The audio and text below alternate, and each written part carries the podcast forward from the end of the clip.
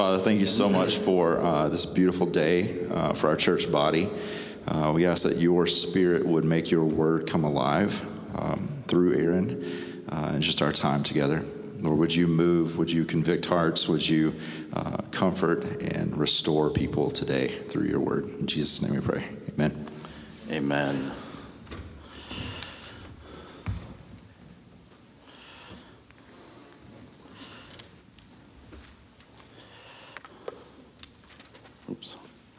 How you guys doing? Doing all right for a Sunday morning? January? Got some warm weather? we, we've got one fan in the back.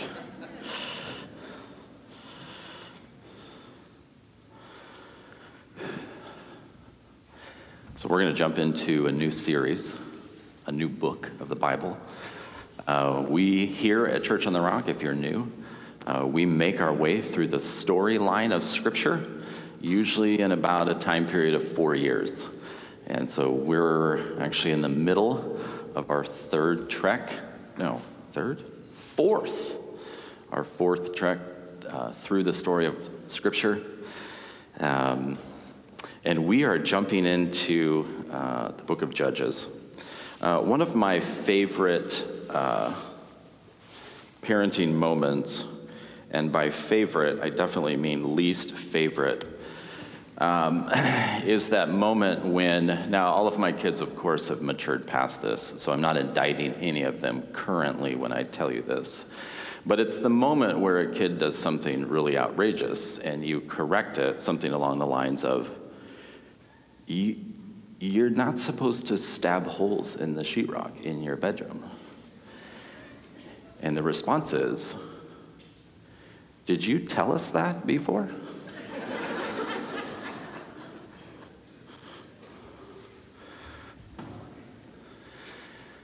you know, come to think of it, I'm not sure that I mentioned that specifically, along with a list of other things that you should not do that I may forget to mention. That's basically, that little microcosm is the whole book of Judges. uh, what we're going to do today and tomorrow, um, we're going to, or tomorrow, yeah, come back tomorrow, it'll be great. Uh, today and next week, um, uh, I'm going to give over two Sundays, I'm going to give kind of an introduction, kind of a background to the book of Judges. Uh, and then what's going to happen is that that background is going to inform our study through the stories uh, of the judges. Um, the stories in the book of Judges are crazy um, and all varied. And yet, what the stories are intended to do is highlight uh, these sort of broader themes of what's happening with God's people. the people have moved into the land that God has promised them and have grown comfortable very quickly and now are living essentially uh, whatever way they want to. So, what we're going to do this morning is I'm going to give you one key verse for the book of Judges, and then we're going to unpack it in detail. You guys like corn dogs? Who here likes, who, who can admit that you just really appreciate a good corn dog? Thank you, Henry.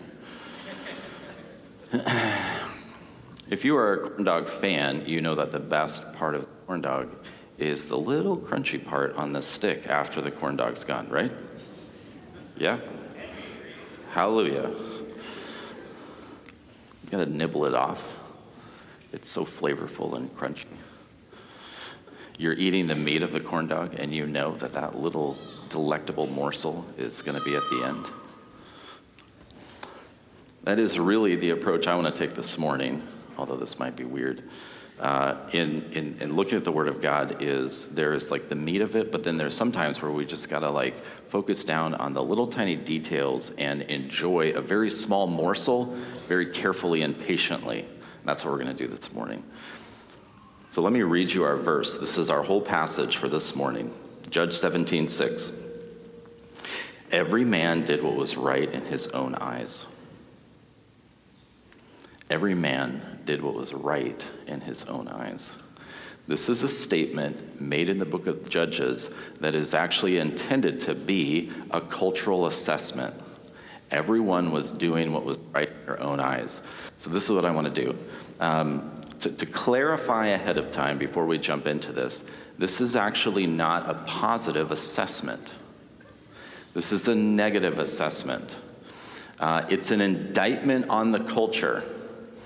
And so, what I want to do is I'm going to I want to focus in on four key sort of observations about this statement, and then I want to I want to provide you an assessment to evaluate your own life and whether you would fall into this description to some extent as one of those as one of the everybody who does what's right in his own eyes. So I'm going to move fairly quickly because we're going to save some time at the end um, for uh, chosen. So.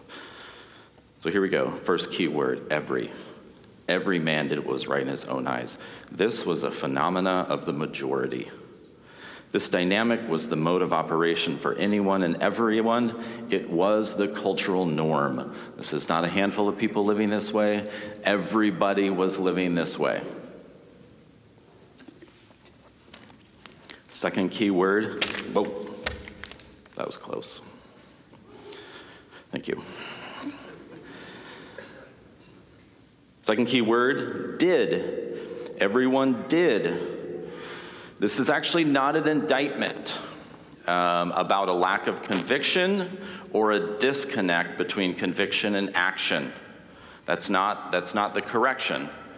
He's not saying that everyone believed certain things but didn't live accordingly. No, everyone did what was right in his own eyes, meaning that people lived lives of conviction uh, meaning that the activities of their lives, the decisions of the, their lives reflected their uh, personally held belief system.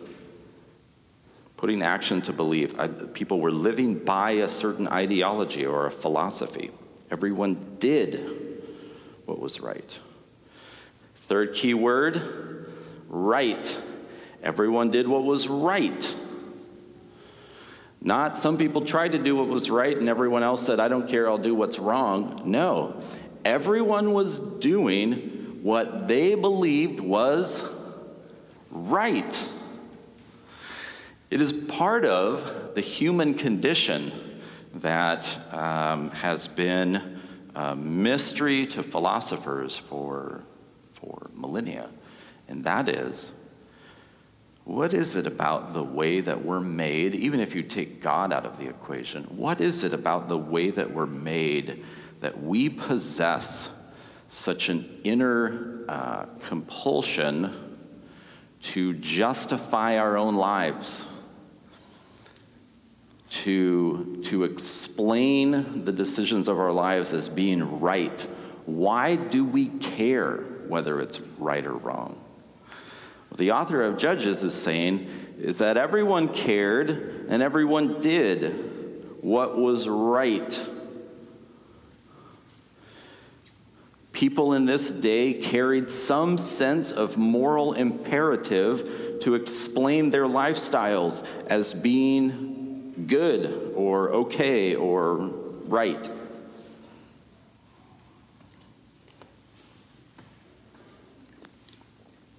The last one. This is where we run into our problem.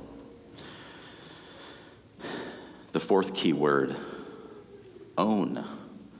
Every man did what was right in his own eyes, meaning that the establishment of what is good, what is right, and what is best is determined from an isolated perspective of self. I determine. I will live according to what I decide is right.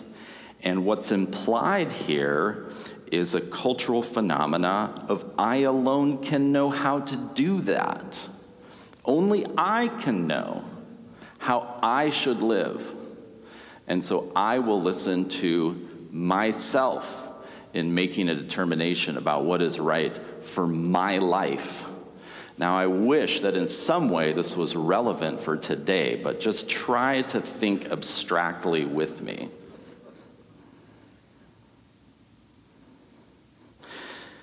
This is not just a supreme confidence in self, it is a supreme confidence in self that is in some way detached from the world and from others and ultimately from God. It is a moral and ideological vacuum, and the vacuum is the individual. I live my life according to what I think is right.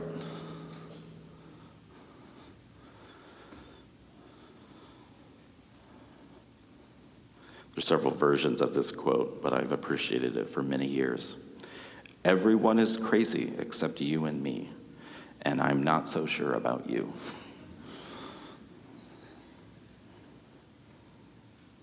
Truth is relative is not a new phenomena. This was a time, the book of Judges is a time when everyone was building their own sense of truth.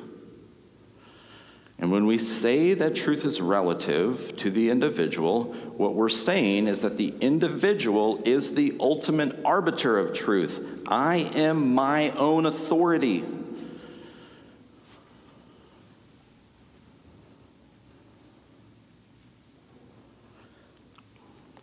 Difference here when it comes to faith is that for the person of true faith, Faith is the house in which we build our lives. That's genuine faith. The alternative, what he's describing, is faith is a piece of furniture that I'm fond of and don't want to get rid of, and so I've incorporated into the decor of my house. This is a huge difference.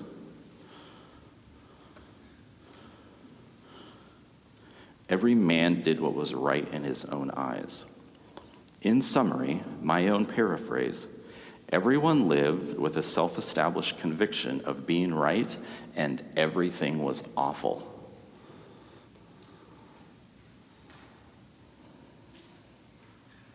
I mean, come on. Doesn't that sound a little bit familiar?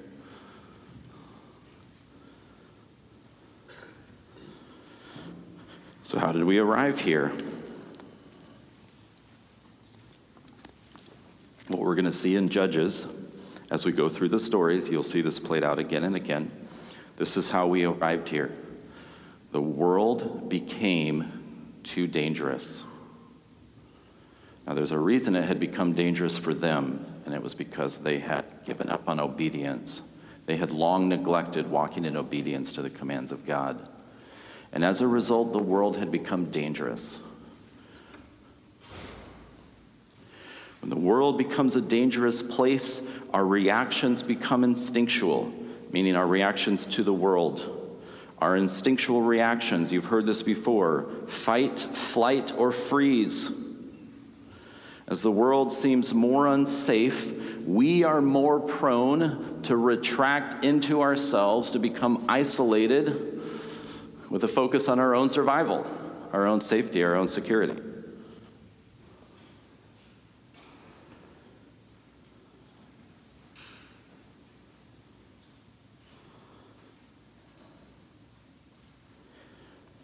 This is a phenomena that is as human as human is. It is a phenomena that only something supernatural, only a truly supernatural transformation can free us from. So, every man did what was right in his own eyes. How do we know? How do you know? How do I know if I fall into that? We could take a simple poll, and I think there would be a lot of agreement. How many of you are currently doing, at least to the best of your ability, for the most part, what you believe to be right?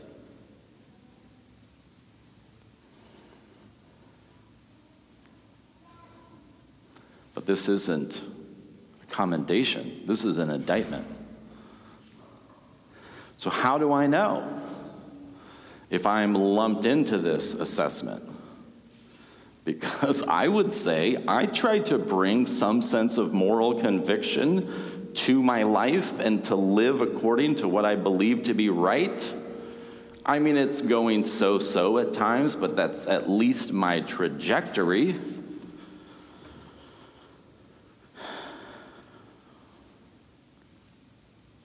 So, what I'm going to do is I'm going to give you three questions for your own self assessment. Three questions. And just for um, the sake of reference, let's apply these questions to some really easy, like non controversial topics. Let's go with pandemics, politics, sexuality, money, technology, and religion.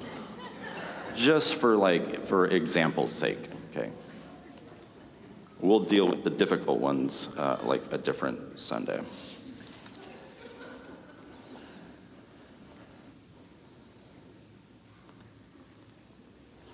Three questions for self assessment. And these are not, this is not, this is pretty like straightforward, basic stuff. And yet it's, it's, these are the ones I have to go back to again and again. Number one, do I actively engage the Word of God as an authority for life?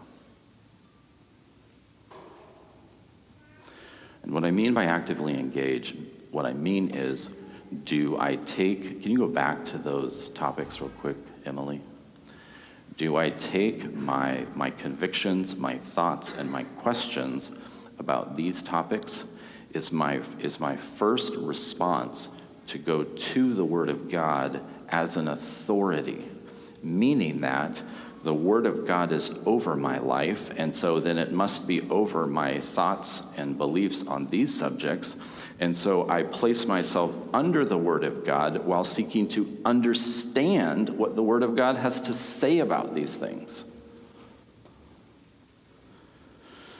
Do I actively engage the Word of God as an authority for life? Proverbs 16, 2. All the ways of a person are clean in his own sight, but the Lord examines the heart.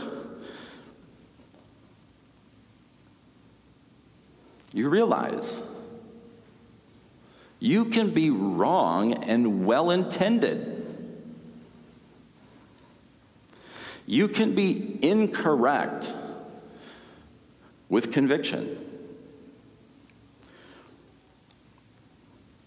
All the ways of a person are clean in his own sight, but the Lord is interested in the condition of your heart. This entails bringing your biggest questions to the Word of God again and again and again because your highest desire is actually not intellectual certainty, but your highest desire is to know God who made all things and to understand his purpose in everything that he's made.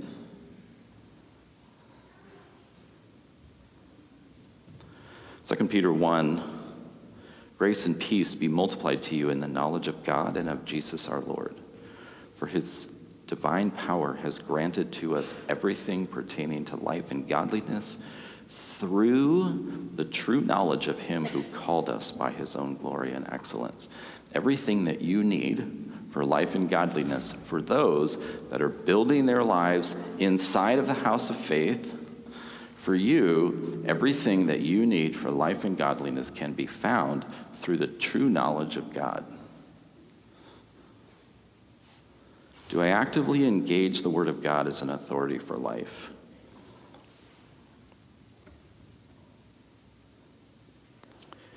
Don't be discouraged in that. It is a challenge. Don't be discouraged. It's a challenge worth engaging.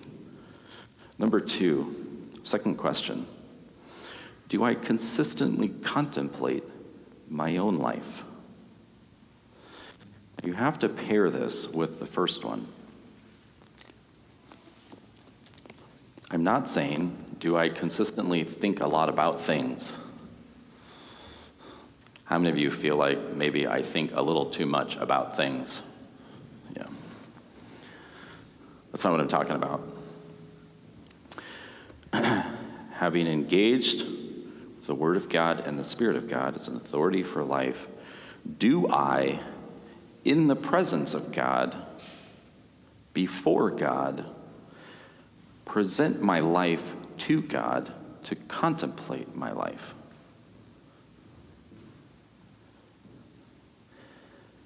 That requires uh, a discipline in, in shutting off, interrupting uh, influences, getting away uh, to a place that is quiet and still, which is a skill that's becoming uh, rapidly absent today.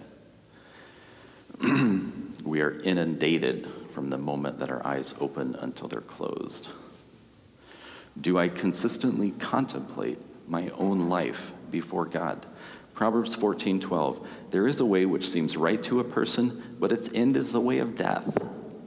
You hear this theme over and over in scripture.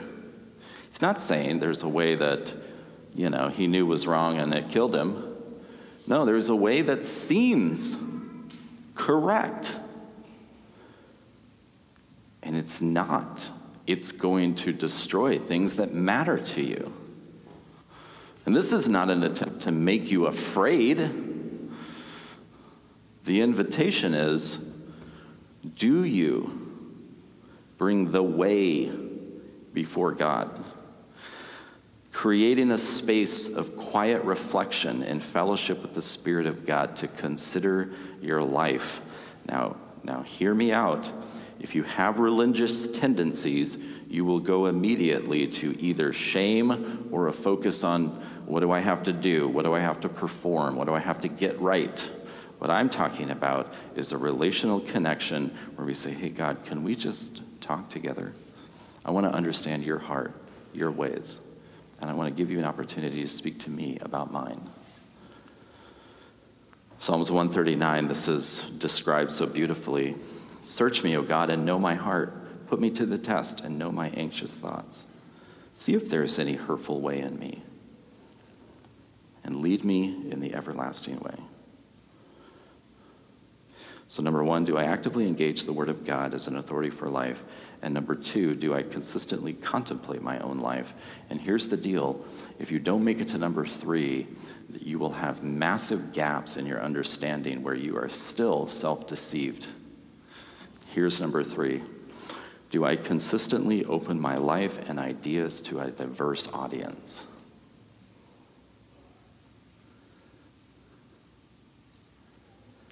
I'm being honest,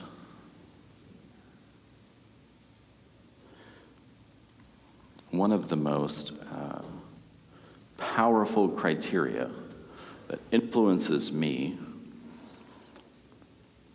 without even being aware of it in what things I will bring up with a certain person is what I is what I already know they already think about it.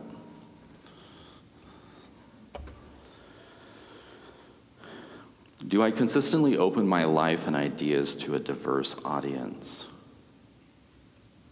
Proverbs 12:15 The way of a fool is right in his own eyes, but a person who listens to advice is wise. A person who listens to advice to listen to advice is a, is a complex and delicate process of actually seeking out disagreement, humbly engaging with uh, a contrary viewpoint with the goal of learning something new. That's what it means to seek advice. Talk to a person that you think might not agree with you, humbly present an idea, and receive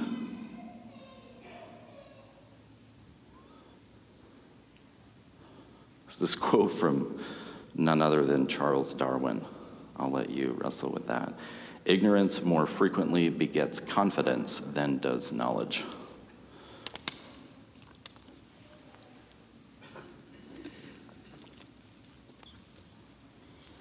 When we're in survival mode, we don't seek diversity of viewpoints.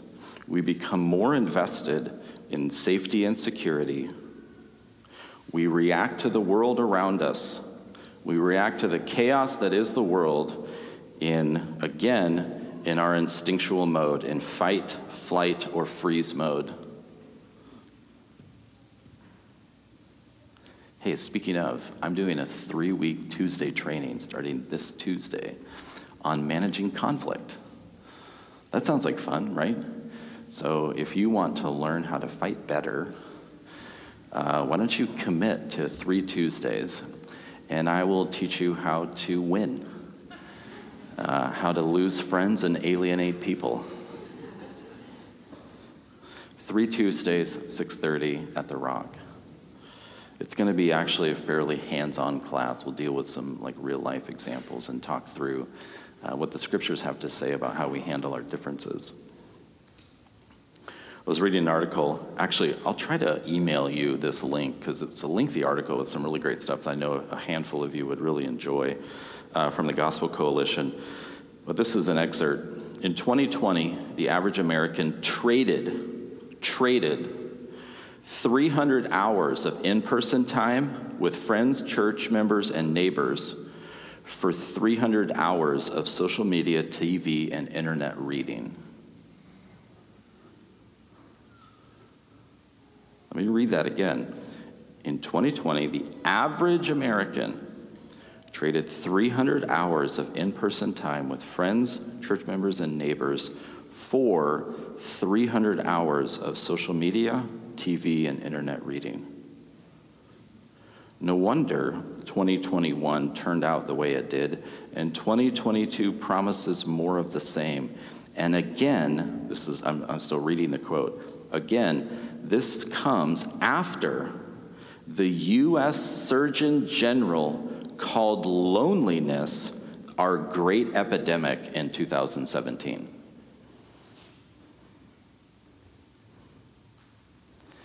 In 2017, the U.S. Surgeon General said that loneliness was the great epidemic. And last year, we traded 300 hours, on average, 300 hours of human interaction with 300 hours of screen time? Do I consistently open my life and ideas to a diverse audience for the sake of discovery, for the sake of engagement, for the sake of growth, even when it might not be safe to do so? The alternative is every man does what is right in his own eyes. Ecclesiastes 4:13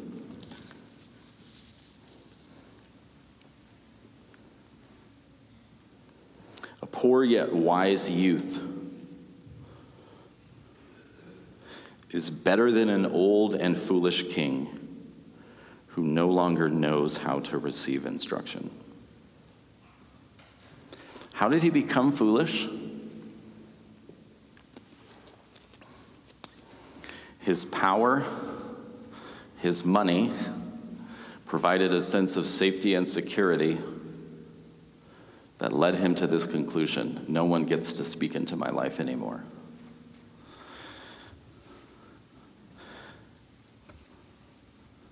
King Solomon says, a young man, a teenager, with nothing, yet receptive and open, is better than a rich and powerful ruler who no longer knows how to receive instruction. In a time of cultural decline, everyone did what was right in his own eyes.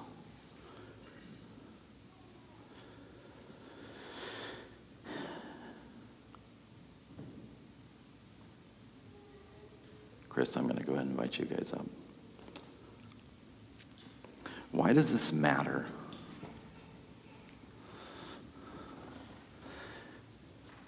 the outcome of the gospel on our lives is that we live in a way that is contrary to the way the world lives.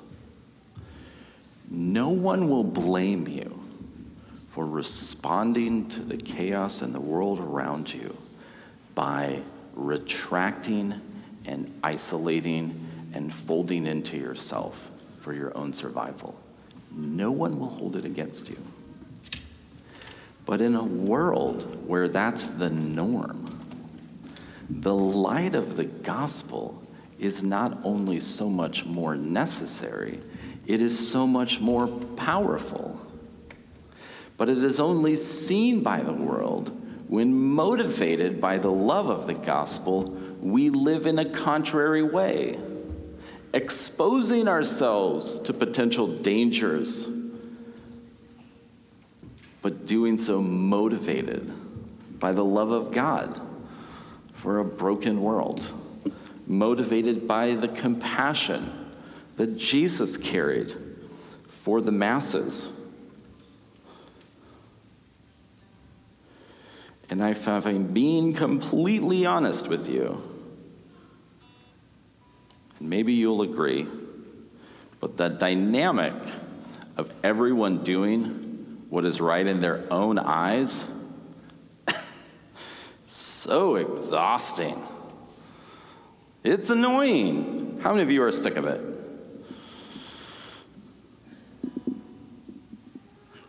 But we are no less vulnerable.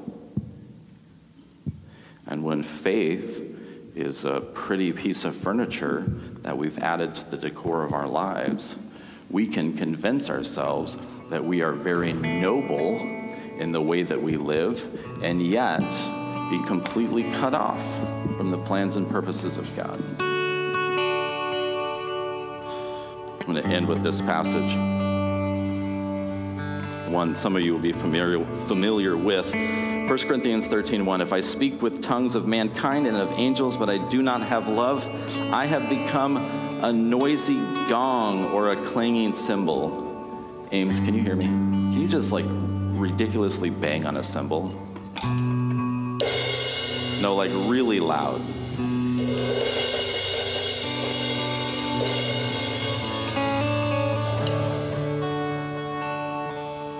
That's what some of you sound like. If I have the gift of prophecy and know all mysteries and all knowledge, and if I have all faith so as to remove mountains, but I do not have love, the love that can only come when our own lives are opened up and transformed by the love of God, if I'm missing that piece, I can be correct on every other front and completely sold on the idea that I am doing right in my own eyes. And Paul doesn't say, you're close. Paul doesn't say you're almost there. Paul says, You have nothing. You're adding to the noise. My invitation to you, and I think the invitation of this study as we go through the book of Judges, is not a dishonest assessment of the world we live in. It's not wishful thinking. No, it's crazy. And some of you have encountered that in different ways that have, that have been traumatizing for you. It's in the face of that when it seems obvious that if I stand for what is what is true, what is what is righteous, what is loving, I might get crucified. That you, full of the love of Jesus, would open yourself up to the world. That's why it matters. Do not retract. Do not hide. Do not close in on yourself, but open your life to the move of God. How? Engage the Word of God as an authority for life. Contemplate your own life before Him. Make space to do that. And then open your life to the people around you, regardless of perceived differences. And learn Show compassion. Increase your understanding. And allow God to move through you. God, would you give us this grace? We don't want to miss out on the incredible opportunity to be your hands and feet today, this week.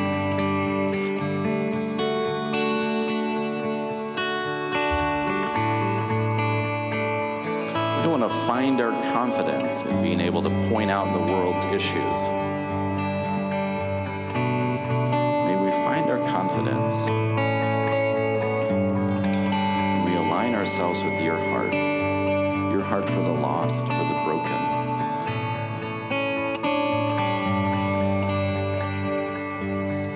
May we be people who do consistently what is right in your eyes as we are changed by you.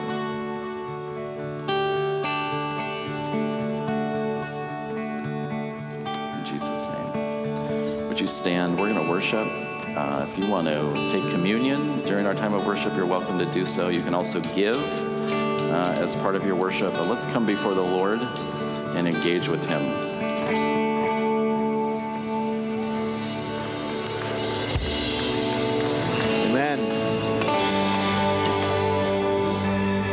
Want to give you guys the invitation um, to take a minute.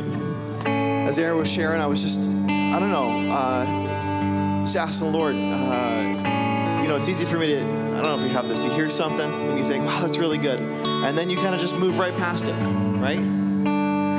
So I want to give you that invitation to take that minute and, and ask the Lord, Lord, what is it that you're speaking through this morning? What are you speaking? through scripture. Just want to pray. Jesus, we thank you that you speak. We thank you, as I have many times this morning already, that you are alive and that you're moving. And Lord, we acknowledge that we're in a broken world that needs you. So we say yes. Would you guide us and lead us from here today? Whether that's talking with your spouse or a friend or taking some time to pray, um, we'll have the sermon up uh, tomorrow if you want to go back and listen or look through uh, those verses. Um, don't let the moment pass. Take, take the moment. So, I have a few exciting things we're going to do.